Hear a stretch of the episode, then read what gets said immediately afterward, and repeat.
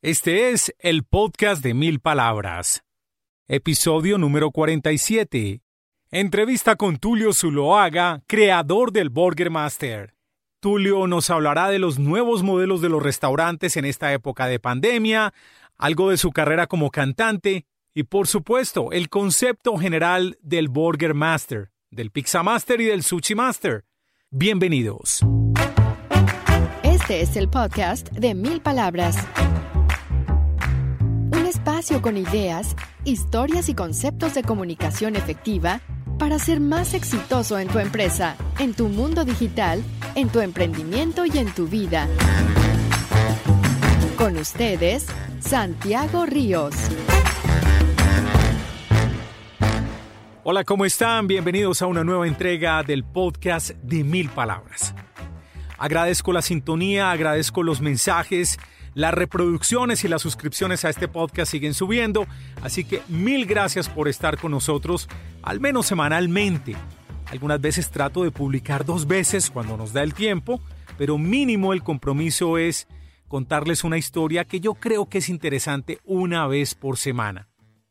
Avanza la cuarentena, nos adaptamos, tenemos nuevas ideas, tenemos mucho trabajo, llegan preocupaciones, llegan presiones. Bueno, la vida es eso, ir adaptándonos con los cambios, ir enfrentando la vida de la mejor manera posible.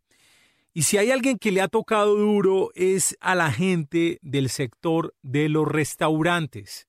Obviamente porque tienen locales cerrados, porque para muchas personas no es lo mismo pedir a domicilio que ir a sentarse a un restaurante a disfrutar de una experiencia, y porque para muchos ir a un restaurante es un lujo. Entonces no todo se puede pedir a domicilio todo el tiempo y la gente tiene unas precauciones obviamente ahora con el dinero porque tenemos una época de incertidumbre. Bueno, al fin y al cabo siempre hemos vivido en incertidumbre, entonces eso no nos puede bloquear, pero ese es otro tema. Hoy vamos a hablar con Tulio sobre los restaurantes, qué puede pasar con ellos. Pero aparte del negocio de los restaurantes, Tulio también nos va a compartir historias muy interesantes. Yo quiero empezar con una historia particular que tuve con Tulio Zuloaga hace mucho tiempo. Como muchos de ustedes saben, trabajé en radio y en aquellas épocas de disc jockey todavía era requisito ante el Ministerio de Comunicaciones de Colombia. Antes se llamaba Ministerio de Comunicaciones, ahora se llama Mintic. Era un requisito para los locutores de radio, para la gente que salía a hablar en radio, tener una licencia de locución. Yo fui de las últimas personas que sacó licencia de locución. Y me acuerdo que me dieron la cita en el Ministerio de Comunicaciones de Colombia. Fui a presentar ese examen y el examen iban pasando a uno por uno de los aspirantes a la licencia. En el lobby, antes de entrar a ese salón donde estaban haciendo las audiciones a los locutores y la entrevista que les hacían para otorgarles la licencia, reconocí dos personas que eran medio celebridades. La primera, el exalcalde de Bogotá, que ahora está en prisión por un tema delicado, el señor Samuel Moreno, que llegó a ser locutor en radio, llegó a presentar noticias en radio, a ser comentarista político, no me acuerdo, estaba aspirando también a tener su licencia de locutor. Y la otra persona era Tulio Zuloaga. Yo a Tulio lo reconocía, pero no era amigo de él, pero lo reconocía porque él era disc jockey de la emisora ochenta y ocho punto nueve en Bogotá. Entonces uno en el gremio conocía a todo el mundo. Y yo era disc jockey de Radio Activa en Medellín. Entonces simplemente por colegaje traté como de, de abordarlo y de saludarlo. Y el tipo me pareció de un difícil, de un picao. Qué pena, Tulio, te tengo que decir esto. En ese momento, en ese momento me pareció un tipo muy difícil de verdad. Pero bueno, son las percepciones que todos tenemos de alguien. ¿Y cuántas personas no pensarán cosas malucas de uno? Sobre todo en esas épocas cuando éramos más jóvenes y rebeldes y demás, ¿no? El caso es que cada uno fue presentando su examen ante los jurados, que eran locutores veteranos y muy reconocidos en Colombia. Y luego salimos nuevamente al lobby a esperar a que nos dieran las calificaciones. Como yo era los primeros que salió del examen, muchas personas se me acercaban a preguntar, hey, ¿qué es lo que preguntan? ¿Qué es lo que uno tiene que hacer? Y me acuerdo que uno de los que se me acercó fue el señor Samuel Moreno. Oye, cuéntame, a ver, ¿cómo fue la cosa? ¿Cómo es el examen? Entonces, como que se reunió un poco de gente porque yo estaba dando muy buena información sobre el examen Y uno de los que llegó, sí, muy animado y muy interesado era Tulio. Sí, oye, cuéntame que no sé qué. Y yo por dentro, este man, uh, y picado, y ahora sí me viene a pedir ayuda. Bueno, también es el ego de uno y las tonterías que hacíamos de jóvenes. Pero bueno, esa fue como mi única interacción en ese momento con Tulio. Después él lanza su trabajo musical, digámoslo así, y no lo digo mal, detrás un poco del éxito de Carlos Vives. Tulio se va por esa línea de vallenato pop y para mí, les digo la verdad, Tulio lo hacía muy bien. El problema era que como la vara que puso Carlos Vives era tan alta, tan innovadora y cambió tanto el escenario musical de Colombia que lo de Tulio no resaltaba. Y me parece que le dieron palo muy injustamente. Porque está bien, listo, se fue por la misma línea de Vives. Pero la música en el álbum de Tulio era buena, estaba bien hecha y el hombre cantaba bien. Pero acá lo acabaron. Tiempo después me sorprendo cuando Tulio empieza a trabajar con todo el tema de gastronomía desde su página Tulio Recomienda. Se volvió una persona muy influyente en Colombia con sus recomendaciones. Creo que le supo hablar al común de la gente, porque Tulio nunca ha posado de erudito, ni ha enredado las cosas, ni habla de alta cocina, que la puede conocer perfectamente y manejarla mejor que muchos de nosotros, pero ha tenido un lenguaje muy cercano con la gente y ha creado eventos excepcionales, como el Burger Master, por ejemplo. Pero para llegar a ese éxito del Burger Master, el tema no es únicamente de conocimiento, de gran estratega de negocios, sino también de lo que hay por dentro. Y es lo que quiero significar. Esa percepción que yo tenía de Tulio ha cambiado radicalmente. He tenido la oportunidad de interactuar con Tulio algunas veces. No me considero un amigo de él, digamos que somos buenos conocidos, pero es un tipo que desde que lo ves, sientes que tiene las mejores intenciones, que es una persona que ayuda a los demás. Y yo creo que esa es la gran diferencia. Como les decía, no es solamente la genialidad de hombre de negocios para crear ese concepto arrollador del Burger Master. Es esa comunicación personal, eso que sale desde adentro, esa vocación de ayudar, lo que lo hace exitoso. De eso hablaremos en este podcast. Y por supuesto, de la situación de los restaurantes en pandemia. Y por supuesto, del Burger Master. Así que, sin más preámbulos, Tulio Zuloaga. En el podcast de Mil Palabras, que ruede el cassette. Muy bien, ya estamos con nuestro invitado Tulio Zuloaga. Tulio, ¿qué tal? Bienvenido al podcast de Mil Palabras. Santiago, hermano, mil gracias, gracias por la invitación y nada, aquí dispuesto a servirles, a contarles todo lo que necesites preguntar adelante, que creo que va a ser una, una, una conversación muy interesante. Claro que sí. Primero te pregunto cómo has vivido estos momentos de cuarentena, en qué andas, qué has pensado, cómo ves toda esta situación tan loca. Bueno, la verdad, eh, para mí ha sido una temporada bien, bien compleja, eh, porque obviamente muchas empresas y, y muchas personas que nunca habían saltado a la virtualidad necesariamente tuvieron que hacerlo en este momento porque es uno de los grandes caminos. En procesos de reinvención completamente, entonces obviamente los másters detenidos, eh, los Rey del Asado, que es el otro evento de nosotros muy fuerte también detenido, eh, las recomendaciones que hacía yo antes en las calles de restaurantes y esas búsquedas ahora las he empezado a trasladar hacia la casa y llevo algún tiempo haciendo recomendaciones de Tulio Recomienda desde la casa eh, y han funcionado muy muy bien, eso me tiene muy muy contento, es decir que realmente las personas en casa sí quieren seguir viviendo experiencias y están esperando que uno se las pueda contar. Eh, por otro lado, pues trabajando mucho con la página de Salvo un Emprendedor, donde tenemos a, a algunos emprendedores, eh, les hacemos unos aportes o un pago solidario con toda la gente de, de la comunidad de Tulio Recomienda y se les ha mandado un sueldo para que puedan vivir tranquilamente. Hemos en este momento, eh, digamos, para seguir el mismo nombre de la página, hemos salvado más de sesenta familias y espero seguir creciendo con eso fuertemente.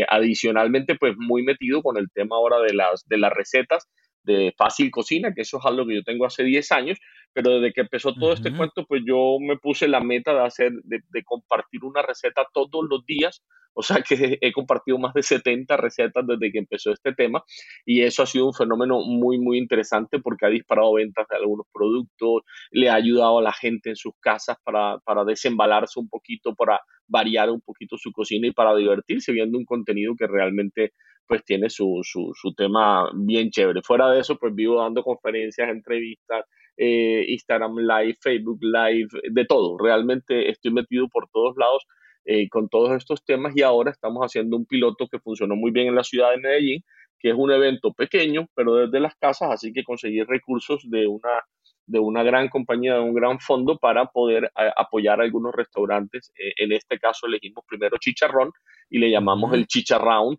y bueno, funcionó muy bien en Medellín y ahora estamos dándonos Chicharround en la ciudad de Bogotá. Entonces, como verás, estoy al mil por ciento, de lunes a lunes, estoy bastante, bastante cansado, pero muy sí. contento, pues gracias a Dios de que puedo trabajar desde la casa, ¿no? Tulio, analizando la situación difícil para los restaurantes, para todo este sector gastronómico, ¿qué ejemplos interesantes has visto de innovación en estos días? Esa innovación forzada o esa reinvención, como llaman casi todos, a estos negocios. ¿Qué ha pasado con ellos? Con algunos ejemplos que tú puedas mencionar interesantes en este momento que hayan ocurrido en cuarentena. Bueno, a pesar de que esto es un tiempo de aguante, eso es una, eso es una realidad. Es decir, uh-huh. no va a ser fácil uno ver de repente que, uy, eh, estos negocios están vendiendo más eh, desde la parte de domicilio, aunque hay historias así, Santiago. Uh-huh. Eh, de hecho, ayer estaba en un gran foro de Facebook internacional y bueno, me invitaron a ser como el representante de Colombia y, y escuchaba historias de restaurantes que gracias a sus nuevos procesos de domicilio se han dado cuenta que pueden ser más, digamos, más, más fuertes, eh, pueden ser más rentables, y ahora se están yendo con más fuerza por esa línea. ¿Por qué? Porque, claro, cuando empezó todo este tema, el, el, la única solución para algunos, para todos los restaurantes, era, pues, obviamente, volcarse al tema domicilio. ¿Qué pasa con el domicilio? Que no todo cabe en una bolsa de domicilio, ¿no? Entonces, todos tuvieron que comenzar a adaptarse en empaques, en, en qué tipos de platos iban a servir, es decir, cómo... ¿Cómo más allá, que es lo que yo más le insisto a los restaurantes, más allá solamente de mandar una comida, cómo alcanzas a replicar un poco la experiencia del restaurante? Porque uh-huh. es que un restaurante en general es experiencia, no es solo comida. La comida es parte de esa experiencia, uh-huh. pero no es solo comida. Entonces uno no solamente puede mandar una, una, un domicilio y estar tranquilo, sino cómo hago yo para replicar esa experiencia de alguna, de alguna manera muy fuerte. Bueno, a, yendo a tu pregunta, te decía que esto es un momento de aguante, esto no es un momento de, de triunfos personales, esto es un momento eh, de unidad indiscutiblemente, y, y es un momento de, de agarrarse donde uno pueda, ¿cierto? Entonces ha, ha habido muchas opciones, hay restaurantes que han tenido que cerrar sus puertas, yo he hablado con algunos de ellos y sé que, que no se fueron definitivamente, sé que han tenido que parar en este momento porque ya, ya no pueden más, ya no tienen liquidez, Eh, ya no tienen cómo sostenerse y es inviable para ellos el negocio. Eso está bien, es que no, no, no, no debe uno sentirse como, uy, fracasé, no, no, no, para nada, porque sé que muchos de estos restaurantes luego volverán, volverán cuando la situación les permita volver, pero también es una necedad a veces de repente uno quedarse ahí aguantando, aguantando, aguantando y, sí. y hasta que llegues al punto donde te explotes y de repente llegues a la hora cero. Y entonces, en vez de empezar de cero, como empezaste al principio, resulta que ya empiezas debiendo doscientos o trescientos millones de pesos. O sea, que los próximos diez años de tu vida vas a dedicarte a trabajar para pagar las deudas y eso también es un poco complicado. Sí. Eh, entonces, yo digo, es un momento, esto es un momento de libertad, esto es un momento de soltar el pasado, ese pasado ya no volverá, nuestro mundo cambió del todo, nos vamos a demorar seguramente para volver a una cierta normalidad, porque no es solamente que los restaurantes abran las puertas, sino luego es que la gente eh, está un poco temerosa, entonces ya la gente claro. dice como, ¿cómo voy yo al restaurante? Y yo no sé si están bien, y por más que te prometan y te juren todas las tranquilidades, no solamente en los restaurantes, en todo, en todo el sector del comercio, uno tiene temor, uno tiene temor de tocar una camisa, de ponerse, de quitarse, de comer, es una cosa un poquito difícil contra la que vamos a tener que luchar en todos los sectores, desde todos los flancos, indiscutiblemente. ¿Qué he visto, por ejemplo, de, de, de, de, de este tema de, de cambios? Por ejemplo, te voy diciendo nombres. Uh-huh. Chorilongo en Bogotá. Uh-huh. Abrió una página, tenía su página de Facebook, pero ¿qué, hice, ¿qué hicieron ellos? Comenzaron a convertirlo en experiencia, porque muchas personas que nunca habían estado en la virtualidad, eh, siempre diciendo como, no, es que yo no sé de eso, no, es que los restaurantes nos movemos de voz a voz, entonces no necesitamos eso, y no sabían usar sus páginas, resulta que ahora es el único camino para estar presente, para mostrarse uh-huh. en un mercado donde, donde cien por ciento estamos en el tema, virtu- en el tema de, del domicilio y de mostrarnos ante las demás personas. Pero el tema no es solamente tener la página y poner un menú y todos los días sacar una oferta ahí para ver si la gente me, cobra, me compra, porque en general eso no va a funcionar. Es tener una página, obviamente sea de Facebook, de Instagram, una página web, lo que sea, pero es brindar una experiencia a través de esa página. Eso es lo que hace la diferencia. Uh-huh. Entonces Chorilongo, por ejemplo, comenzó a hacer unas cosas llamadas, eh, unas sesiones inicialmente, que ahora ya están con una gran empresa, y hacen unas sesiones. Entonces le dicen a la gente, bueno, esta, es, esta semana vamos a, con el chef David Orozco, vamos a cocinar costillas o hamburguesas o no sé qué, uh-huh. y hacen hasta competencias de Burger Master y todo el cuento, y la gente uh-huh. compra los paquetes. La gente uh-huh. compra los paquetes vía internet, se los llevan hasta la casa, y luego ellos hacen una sesión de unas dos horas a través de internet desde el restaurante, uh-huh. y, van, y van enseñando todo y contando la experiencia, y tú vas hablando con el chef y todo. Muérete que la última vez que hicieron esa sesión, sí. vendieron setecientos paquetes. Es ah, decir, uh-huh. un, un restaurante como Chorilongo vendió setecientas hamburguesas, es decir, casi que superó sus ventas en sus épocas normales. Entonces, sí. a lo que me refiero yo es, fíjate que sí se pueden ir hacia otros lugares. Te hablo de Contradicción. Esto fue algo con lo que, de lo que yo hablé muchísimo cuando empezó todo este tema. Yo decía, es momento para algunos restaurantes de salir hacia, hacia, hacia la democratización de sus cocinas. Contradicción lo hizo así. Sergio Botero, ¿qué hizo? Cogió toda su gran cocina, la de Contradicción, y la metió en paqueticos, en unas cajitas espectaculares que ahora ya están en los supermercados. Es decir, la alta cocina ya tú la consigues en los supermercados a unos precios increíbles. O sea, te puedes comer uh-huh. su, su super morrillo, que es uno de los mejores de Colombia, con el puré, con todo. Simplemente vas al supermercado, tomas la cajita, le das un golpecito de agua cuando llegues a la casa y tienes tu plato servido a la mesa. Uh-huh. Eh, Hay restaurantes de grandes amigos, por ejemplo, que descubrieron una cosa. Dijeron, hombre, yo cierro mi restaurante y cocino desde la casa, y un solo producto. En este uh-huh. caso voy a hablar de chicharrón. Y resulta uh-huh. que se dan cuenta que empezó a irles mejor. Entonces me decían como, no, es que estoy cocinando en la casa y estoy vendiendo doscientos chicharrones, por decir alguna cosa, uh-huh. eh, eh, desde la casa, sin mayores gastos, sin nada. Y sus empleados, que tenía pocos empleados, obviamente esto es para empresas pequeñas, los convirtió en domiciliarios. ¿Sí me entiendes? Es decir, sí. nadie pierde, simplemente, simplemente para todos los lados, lo que, lo que han venido haciendo las personas es transformándose. De hecho, cuando yo digo, y hay restaurantes que lo han hecho, que me dicen, Tulio, cerré mis puertas, eh, pero sigo ayudando a mis empleados, o los he puesto a hacer otras cosas diferentes. O sea, nos hemos transformado y estamos llevando la salsita que tanto le gusta a la gente, la estamos vendiendo en las tiendas y la estamos llevando hasta la puerta de tu casa. O sea, hay muchos, ha habido muchos procesos de, de, de reinvención, como dijiste tú, pero es obvio que el mercado está colapsado, y por eso yo empecé a decir desde el principio que esto es un momento de aguantar. Esto es como si, como si nos hubieran dado unas vacaciones no pagas, y lo que hay que tratar de hacer es no perder, o perder lo más poquito posible, para podernos volver a levantar cuando lleguemos a la hora cero, ¿no? Me parece algo sensato decir, es un momento difícil, hay que ser optimistas, pero sí, hay que aguantar. O sea, no te puedes enloquecer ahora tampoco a hacer mil cosas, porque eventualmente vas a quedar endeudado por mucho tiempo.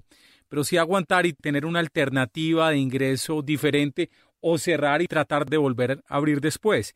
Que de hecho, por ese temor que manifestaste anteriormente, que puede tener la gente, con toda razón, yo asumo que los restaurantes, cuando vuelvan a abrir de cualquier nivel, van a estar las mesas a la mitad, las van a separar. Mejor dicho, no van a ser del todo rentables, pero al menos que aguanten y que la marca permanezca, para que cuando tengamos una normalidad, qué pena la redundancia, más normal, pues sí. en algún momento se volverán a llenar, pero hay que aguantar.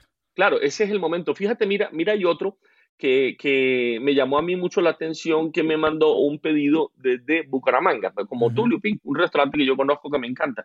Y, y yo lo mostré aquí, hice las fotografías, tal, muy bueno, realmente un restaurante que empaquetó todo al vacío y, y lo hace con unos procesos tan buenos que los puede mandar para cualquier lugar. Resulta que ahora su mercado se expandió, es decir, comenzó a irle bien. ¿Por qué? Porque a veces la gente dice, no, es que eh, mi, en, mi, en mi ciudad pues es insuficiente los domicilios para todos los que lo estamos haciendo. Y resulta que este restaurante de repente comenzó a recibir pedidos de Cali, y está en Bucaramanga, ¿no? De Cali, de uh-huh. Medellín, de, porque a la gente le fascinó la propuesta que hizo, y cuando de repente me lo encuentro, no, Tulio, expandí mi mercado, estoy mandando para otras ciudades y aumentando el, el nivel de domicilios.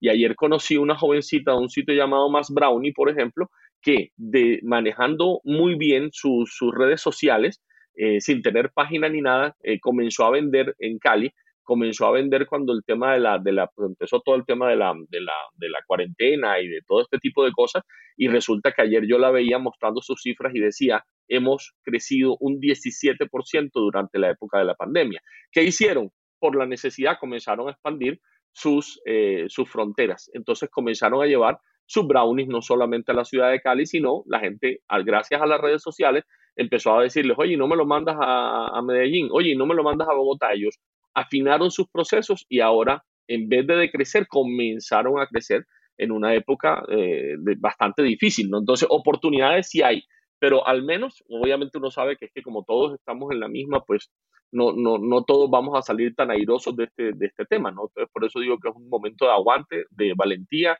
de tratar de entender un poquito el tema, porque no hay nada que hacer. Es decir, la vida en este momento, voy a decirlo así, nos puso de rodillas y, y obviamente uno no puede decir simplemente, claro, sí, vamos a salir de esto, porque cuando tú lo estás perdiendo todo, tú dices, sí, pero ¿y cómo? No, ánimo para adelante, sí, claro, ánimo para adelante, pero, pero ¿cómo? O sea, ¿cómo voy a tener ánimo mientras veo todos mis sueños irse al garate? Porque es que no, porque no da, ¿sí me entiendes? Entonces ya ahí es cuando uno dice, nada, no te preocupes, o sea, aguántate, tienes que sostenerte, tienes que defender lo más que puedas, defenderte a ti, defender a tu gente, ser bondadoso, estar metido en la película, saber que todos estamos en la misma y, y tratar de pensar qué vas a hacer adelante. Lo que esto nos enseña en todo caso, Santiago, y, y creo que, que nosotros desde Tulio Recomienda lo hemos hecho muy bien así, somos un ejemplo de esto, es no poner, decían mis abuelos, todos los huevos en la misma canasta. Es uh-huh. decir, de aquí en adelante, ya todos los restaurantes deben saber, de aquí en adelante, que para un futuro, porque esto puede repetirse muchas claro. veces más seguramente, para un futuro más cercano, y no solamente porque pase algo de esto, sino porque simplemente nuestro negocio deje de funcionar, hay que tener varias líneas de negocio. Entonces, que es más o menos lo que nosotros hemos hecho. ¿Qué puede hacer un restaurante? Hombre, un restaurante puede no solamente tener su, su, su servicio a mesa, sino que adicionalmente puede implementar un servicio de, de, de, de cursos, ¿sí? De cursos que se haga uno semanal para que tengan otra línea de negocio. Cuando el restaurante no vaya tan bien, bueno, tengo los cursos o tengo el catering o tengo metido en las grandes superficies mi famosa salsa. El día que todo se me paralice, por lo menos la salsa se vende en los restaurantes. Es más o menos lo que nosotros hicimos con el tema de, tú sabes, como te decía yo ahora, mira, tenemos los eventos, Rey del Asado, eh, Burger Master, eh, de, eh, eh, todos los Master y, y de repente el mundo se detuvo. ¿Qué tenemos en este momento? Bueno, tenemos Fácil Cocina para los que no cocinan y con eso, gracias a Dios, estamos logrando sostener una empresa de catorce personas funcionando muy bien y ayudando y colaborando mucho eh, o todo lo que podemos dentro de este tema. Entonces, siempre hay que tener una línea fuerte que uno pueda decir, esto me puede defender cuando las cosas vayan mal. Aunque esta situación pues nos puso, como dices, de alguna manera de rodillas o nos cambió la perspectiva de muchas cosas, uno no se puede olvidar de buenas prácticas y de buenas experiencias y de grandes eventos que cambiaron muchas costumbres en nuestro país, como el Burger Master y luego las versiones de pizza y de sushi. ¿Por qué no nos compartes cómo se te ocurrió esta idea de Burger Master y algunos de los resultados importantes que has tenido? Bueno, yo desde el, como de la, desde el año dos mil quince me obsesioné con el tema de las hamburguesas, entendí que eran algo más y pasé casi dos años viajando por el mundo, eh, entendiendo un poco cómo era el tema de la hamburguesa y terminé sacando un manual, que es el manual, los, los quince pasos de una hamburguesa perfecta, basándome en, en, en cómo hacían los grandes hamburgueseros de España, de Estados Unidos, de... De, de, de algunos lugares de Latinoamérica sus hamburguesas. En todo ese recorrido comencé a ver una cosa que me llamó mucho la atención y era que había habían eventos de hamburguesas en muchos lugares, los había en Madrid muy exitoso, había eh, en Brasil un concurso de hamburguesas muy exitoso, eh, fui jurado de alguno de ellos con el paso del tiempo, conocí uno muy de cerca en la ciudad, en ciudad de Panamá, eh, o sea, y, y eso me dio una, una visión como de, oye, los eventos de hamburguesas sí funcionan, nadie se imaginaba Que, que, que el tema de la hamburguesa podía ser tan importante y ahí empiezo yo a entender que es una de las pocas comidas de culto y de las más democráticas del mundo. Pero yo no, yo no pues, cuando conocí los concursos, yo no dije, ve, voy a hacer un concurso, no. Básicamente lo que pasó fue que comencé a escribir mucho sobre hamburguesas ya con todo este conocimiento. Me hice muy amigo, por supuesto, de algunos empresarios y de algunos emprendedores que manejaban hamburguesas artesanales, pero en el dos mil diecisiete o antecitos incluso del dos mil diecisiete, la gente en Colombia no entendía muy bien ese concepto de que era una hamburguesa artesanal. Para la gente había hamburguesas más grandes, más pequeñas, más caras, más baratas, más ricas, menos ricas. Eso era todo. Eh, y no lo entendían. De hecho, las hamburguesas industriales las relacionaban con el tema artesanal. O sea, para todo el mundo era lo mismo. Era un puré ahí que había que dividir. Sí. Eh, yo empecé a, a conocer historias de hamburgueserías que estaban a puertas de cerrar. Eh, hay una que es la que más vende hoy en día y creo que es uno de los grandes ejemplos de, de, de superación y del Burger Master, que es de Grill Station.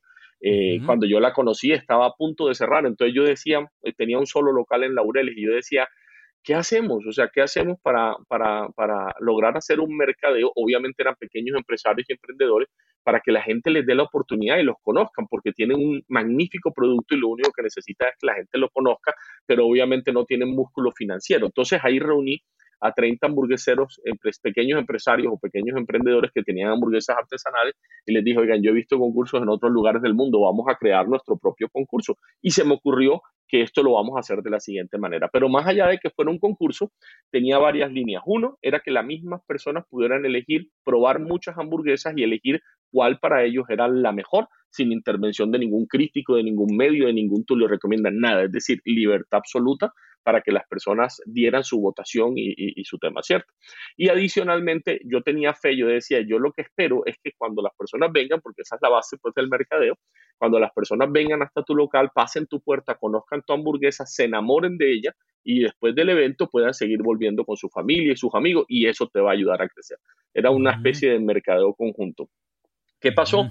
Eh, bueno, nos fuimos de frente con eso. La, la, la meta en ese momento era vender once mil hamburguesas en Medellín en once días con treinta hamburgueserías y fue una sorpresa total porque se hizo también toda la publicidad y todo el movimiento y se comunicó tan, tan fuerte desde las redes que tú lo recomiendas porque fue un fenómeno solo de redes que el primer día, antes de las cinco de la tarde del Burger Master, se habían vendido las once mil hamburguesas. Qué Entonces, maravilla. esto fue... Eso fue una cosa, al final se habían vendido ciento diez mil hamburguesas o alguna cosa así. Entonces, claro, eso colapsó la ciudad, los productos no los había, eso volvió famoso el Burger Master porque entonces los hamburgueseros empezaron a pedir productos de otras ciudades y la gente empezó a decir qué pasó en Medellín, cómo así que se acabó el queso cheddar, cómo así que se acabaron los panes de hamburguesa, cómo así que no hay carnes en, en, en la ciudad para, para hacer eh, hamburguesa. Y Eh, se extendió por todo el país. Inmediatamente la gente dijo, no, queremos traer este fenómeno para acá. Eh, el Burger Master realmente eh, es una maquinaria. Desde el año antepasado fue considerado por los medios como Semana y La República más un fenómeno económico y social. El año pasado vendió dos millones cero ocho mil hamburguesas, veintiocho mil millones de pesos, pero estas cifras no son mías ni inventadas por mí, estas cifras son cifras dadas precisamente por ellos. Eh, y en estudio que hicieron como con las grandes agremiaciones, Fedegán, Fedepapa, todos se encontraron que más o menos veinte mil millones de pesos se quedaban en el agro colombiano. Entonces, realmente es un evento que se volvió un fenómeno completamente distinto. Eh, obviamente, como en todo, hay muchas personas que critican el Burger Master, pero yo digo, Dios mío, el que lo critica es porque no lo conocen, porque no sabe ah, sí. lo que hay en el fondo y porque no, porque yo te voy a decir una cosa, es decir, si tú miras todos los que participan en el Burger Master, esto es como una religión, realmente saben lo que el Burger Master hace e hizo por ellos. Uh-huh. Tengo que hablar de un noventa por ciento de restaurantes, hay un diez por ciento de restaurantes siempre que de repente no les va tan bien, les va bien en ventas, pero luego no les va tan bien con lo que todos esperamos. ¿Por qué? Porque no lo hacen bien. Eh, es decir, porque creen que el Burger Master es un tema de venta y, y entonces lo que hacen es bajar su calidad y presentar unas hamburguesas distintas y la gente no es boba, la gente va a la, al noventa por ciento de los restaurantes, se encuentra una super hamburguesa, un espectáculo de servicio, una cosa donde Exacto. se ve el compromiso del dueño y te encuentras otros pues que solamente ponen un, un pan y meten una hamburguesa en la mitad y, y, y no, entonces eso no es así. ¿Qué es lo que pasa con el Burger Master? Y te voy a dar una respuesta de algo que no me has preguntado, pero de una vez para que, para, para que todo el mundo lo entienda. Uh-huh. El Burger Master tiene tres olas, es decir, el pre-Burger Master, donde se hace tanta publicidad desde dos meses antes que la gente se antoja mucho de comer hamburguesas y comienzan a comer hamburguesas a full precio, se elevan las ventas en todo el país. El Burger Master, que es el evento, que son los siete días, listo, ahí es la parte chévere, la uh-huh. fila, el tema de conocer, de descubrir y tal y todo el cuento, bueno.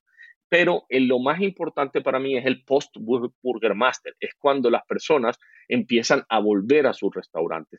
De hecho, uh-huh. los que han estudiado esto, porque esto ha sido motivo de estudio en la Universidad de Los Andes, en la Universidad eh, en La Sabana. Es decir, hay, hay escritos sobre el Burger Master de lo que pasa después. Uh-huh. Y es una cosa muy linda porque quienes lo han hecho bien tienen un crecimiento sostenido después del evento de entre el veinticinco por ciento y hasta el trescientos por ciento. Es decir, tenemos ah, restaurantes. Maravilla. El ejemplo, el ejemplo más claro es el de, de Grill Station aquí en Medellín, bueno, y Bicono en la ciudad de Bogotá. Hay, hay un montón de lugares uh -huh. que han contado sus historias uh -huh. a la prensa y que te lo dicen así. Yo iba a cerrar, llega el Burger Master y ahora no solo cerré, sino que tengo seis locales y me convertí en, como Grill Station, en el restaurante o uno de los restaurantes que más vende en toda Antioquia.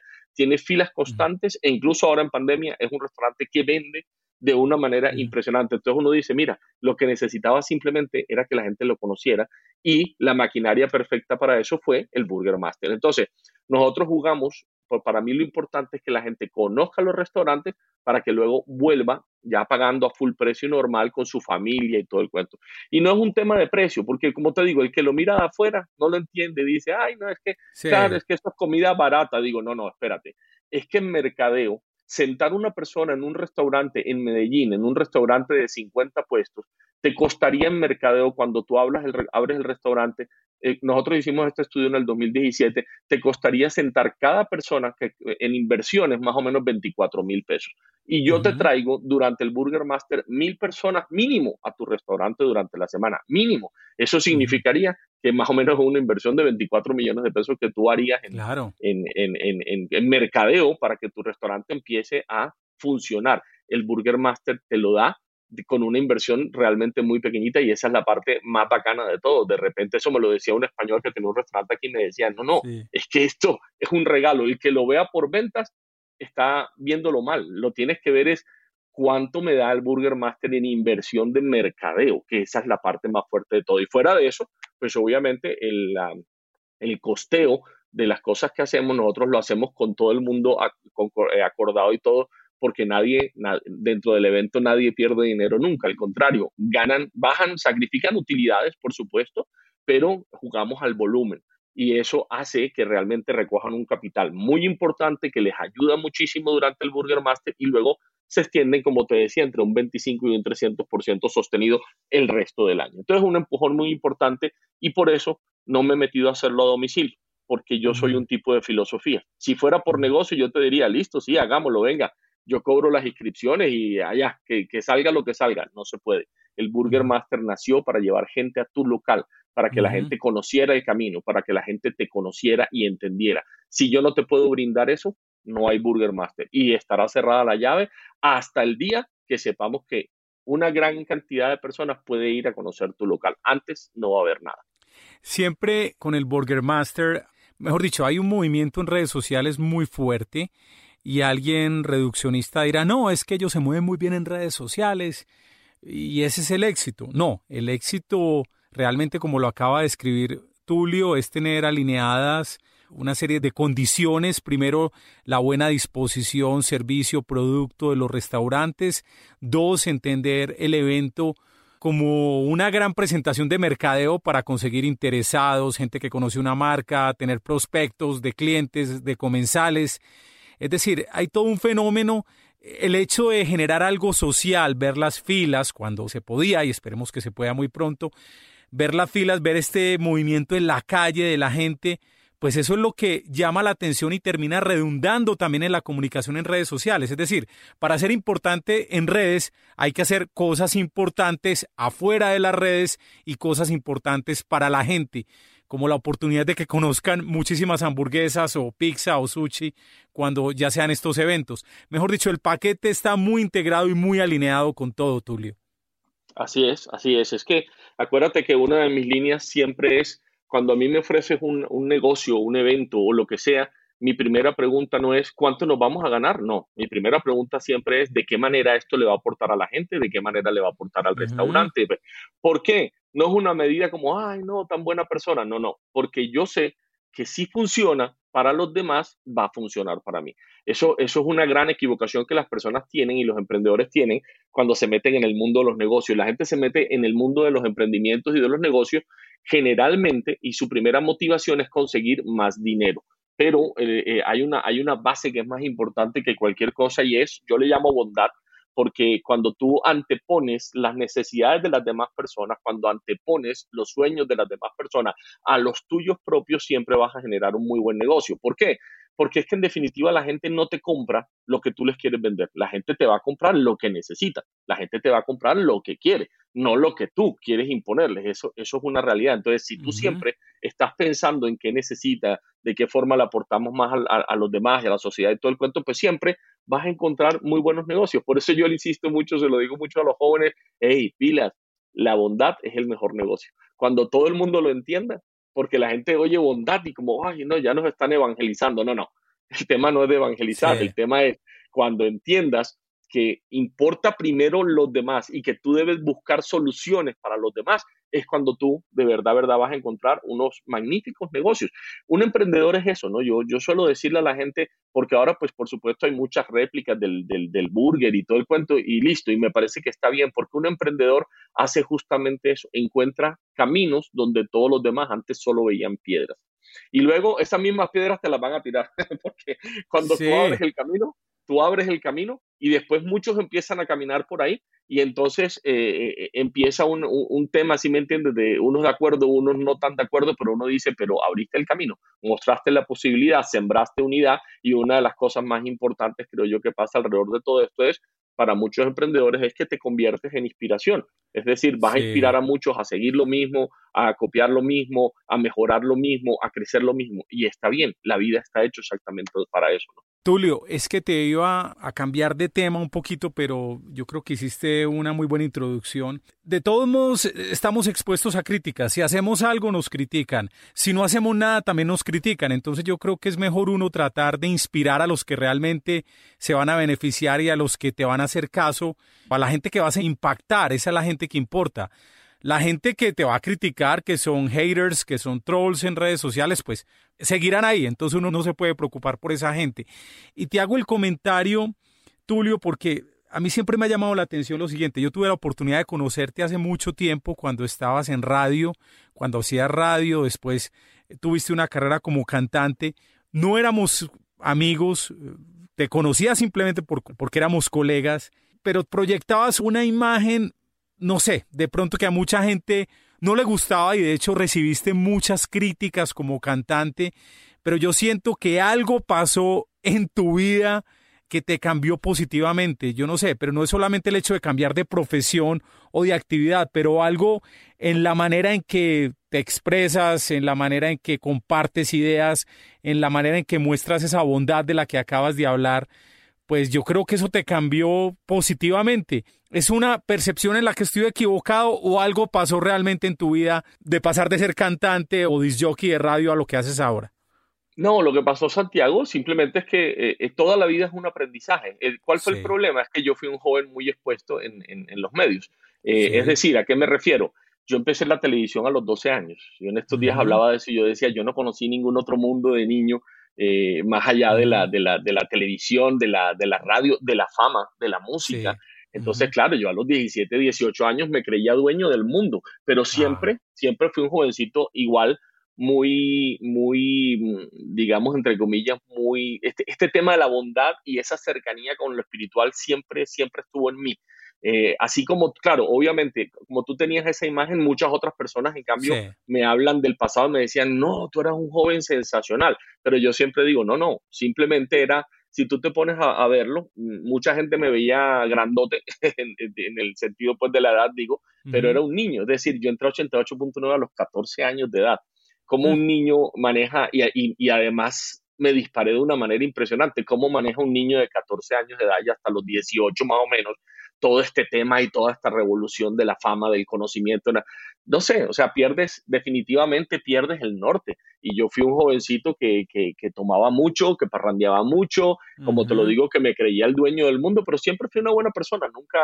Nunca uh-huh. en el, en el fondo no fui una buena persona, no, no, no dejé de ser una buena persona, perdón, pero adicionalmente también para su momento era un, era un rebelde. Entonces yo era el tipo del pelo largo, de los aretes, de la cara de, de tú sabes, de la cara de antipático, sí. porque me creía un gran rockero, pero nada, eso es la juventud. Es que a mí me tocó vivir la adolescencia de una manera, pues, uh-huh. un poco compleja, digámoslo, a la hora de la verdad. Entonces, por supuesto, seguramente eh, eh, expresaba o, o, o daba una imagen completamente distinta de lo que realmente era por dentro. Pero cuando tú analizas hacia atrás, yo digo, Dios mío, primero tenía todo el tema de los emprendedores, ese tema mío para entrar al mundo de la música cuando yo mismo compré mil copias de mis, propias, de mis propios discos para lograr firmar un contrato de una casa disquera, ya mostraba que yo iba a ser eso, un eterno emprendedor, una persona que no se iba a sentar a esperar resultados, sino que iba a hacer los resultados posibles. Pero claro, tienes razón, es decir, es que uno generalmente no es la misma persona cuando está, cuando está pelado que después. Es que yo lo veo en mis propios hijos, ¿sí? O sea, yo veo a mis hijos y digo, ya, ya uno de ellos, que es Nicolás, eh, eh, digamos que pasó la adolescencia o está en ella, pero pero pasó la parte fuerte, es decir, tuvimos unos años, eh, obviamente, en que, en que su genio no era el mismo, en que su forma de ser no era la misma, ahora es una belleza de pelado. Entonces uno dice, todos pasamos por ese tema de la adolescencia, pero si además durante la adolescencia estás expuesto a los medios, pues te enfrentas a un tema bastante, bastante complejo. Yo en ese entonces tenía cinco programas de televisión al aire, o sea, era una cosa, yo no lo veo tan así, pero la gente cuando, cuando me ve de afuera me dice, ¿qué eras la sensación en ese entonces? Estabas de moda. Entonces, sí. ¿Qué pasa? Simplemente pues vas, vas cambiando. Eh, yo soy un tipo, y lo suelo decir, que estoy hecho a punta de fracasos, porque uno aprende a, mm. más de fracasos que, de, que, que del de éxito a la hora de la verdad, que me he golpeado tantas veces, que me he quebrado tantas veces, que ahora tengo una visión del mundo muy clara. Pero por supuesto todo eso fue con, con un tema de crecimiento. Es que tu vida no es la misma, tu vida va cambiando día tras día. Yo conozco a pocas personas que sean muy parejos, los conozco, eh, la verdad. Eh, tengo un primo que desde que está peladito es la persona más buena del mundo y sigue siendo la persona más buena del mundo muchos años después. Eh, pero en general la mayoría de seres humanos vamos cambiando, vamos sí. mudando, vamos cambiando la piel por muchas razones, porque te enamoras, porque te casas, porque te desenamoras, porque te separas, porque te vuelves a enamorar, porque comienzas a tener hijos, porque ya tienes uno, porque tienes dos, porque tienes tres, porque tienes cuatro, porque te das cuenta que tus sueños eh, ya no son los tuyos, sino primero los de los demás. Entonces hay muchas cosas allí. Es la palabra que dice todo el mundo, ¿no? Vas madurando. Eh, yo digo, bueno, sí, vas aprendiendo definitivamente con los años y obviamente vas, digamos, eh, eh, construyendo una serie de filosofías que luego te traen hasta este punto. Entonces, sí, claro, muchas cosas me pasaron. Yo sí te diría, pues sí, tuve hijo, eh, me, me quebré sí. tres, cuatro, cinco veces, tuve que trasegar por diferentes mundos, tuve que llorar muchísimo y al final todo eso Eh, no, no cambiaría nada, ¿sabes? La verdad, no cambiaría nada, porque hoy en día me siento aquí y digo, todo lo que pasé eh, fue la mejor escuela y la mejor universidad para poder hacer lo que hago hoy en día y para poder decirle a los emprendedores, entre muchas otras cosas, que tienes que trabajar con pasión, con entendimiento y con mucha bondad, pero lo primero en lo que tienes que trabajar, lo primero en lo que tienes que trabajar es en ser la mejor persona posible.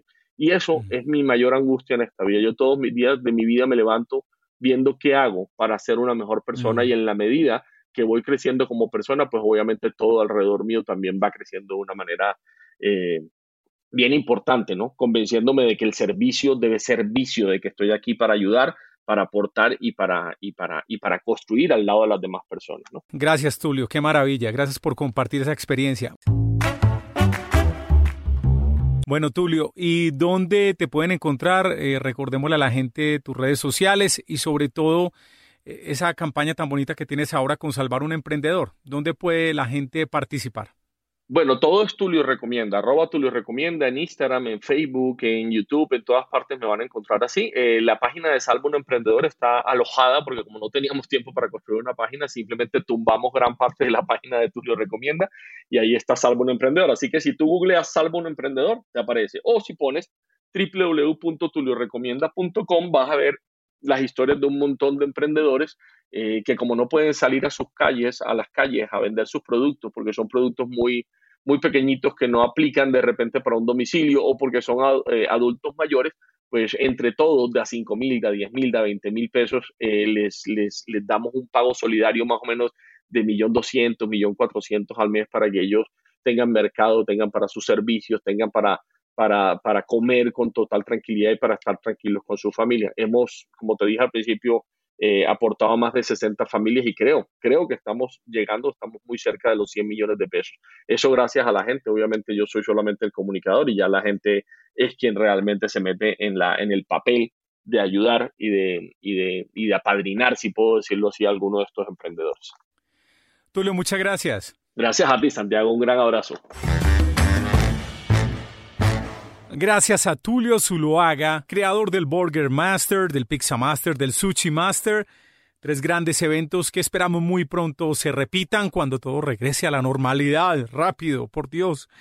Gracias a Tulio por acompañarnos en esta edición del podcast de Mil Palabras. Recuerden que si hay algo, algún concepto valioso que les quedó de este programa, por favor recomiéndenlo con un amigo. Ya sabes mi promesa, siempre te hago quedar bien. Siempre hay contenido valioso de comunicación efectiva, negocios, marketing digital, aquí en el podcast de Mil Palabras. Recuerda suscribirte a tu plataforma preferida para que te llegue este contenido cuando se publique. Estamos en Spotify, Stitcher, Google Podcast y Apple.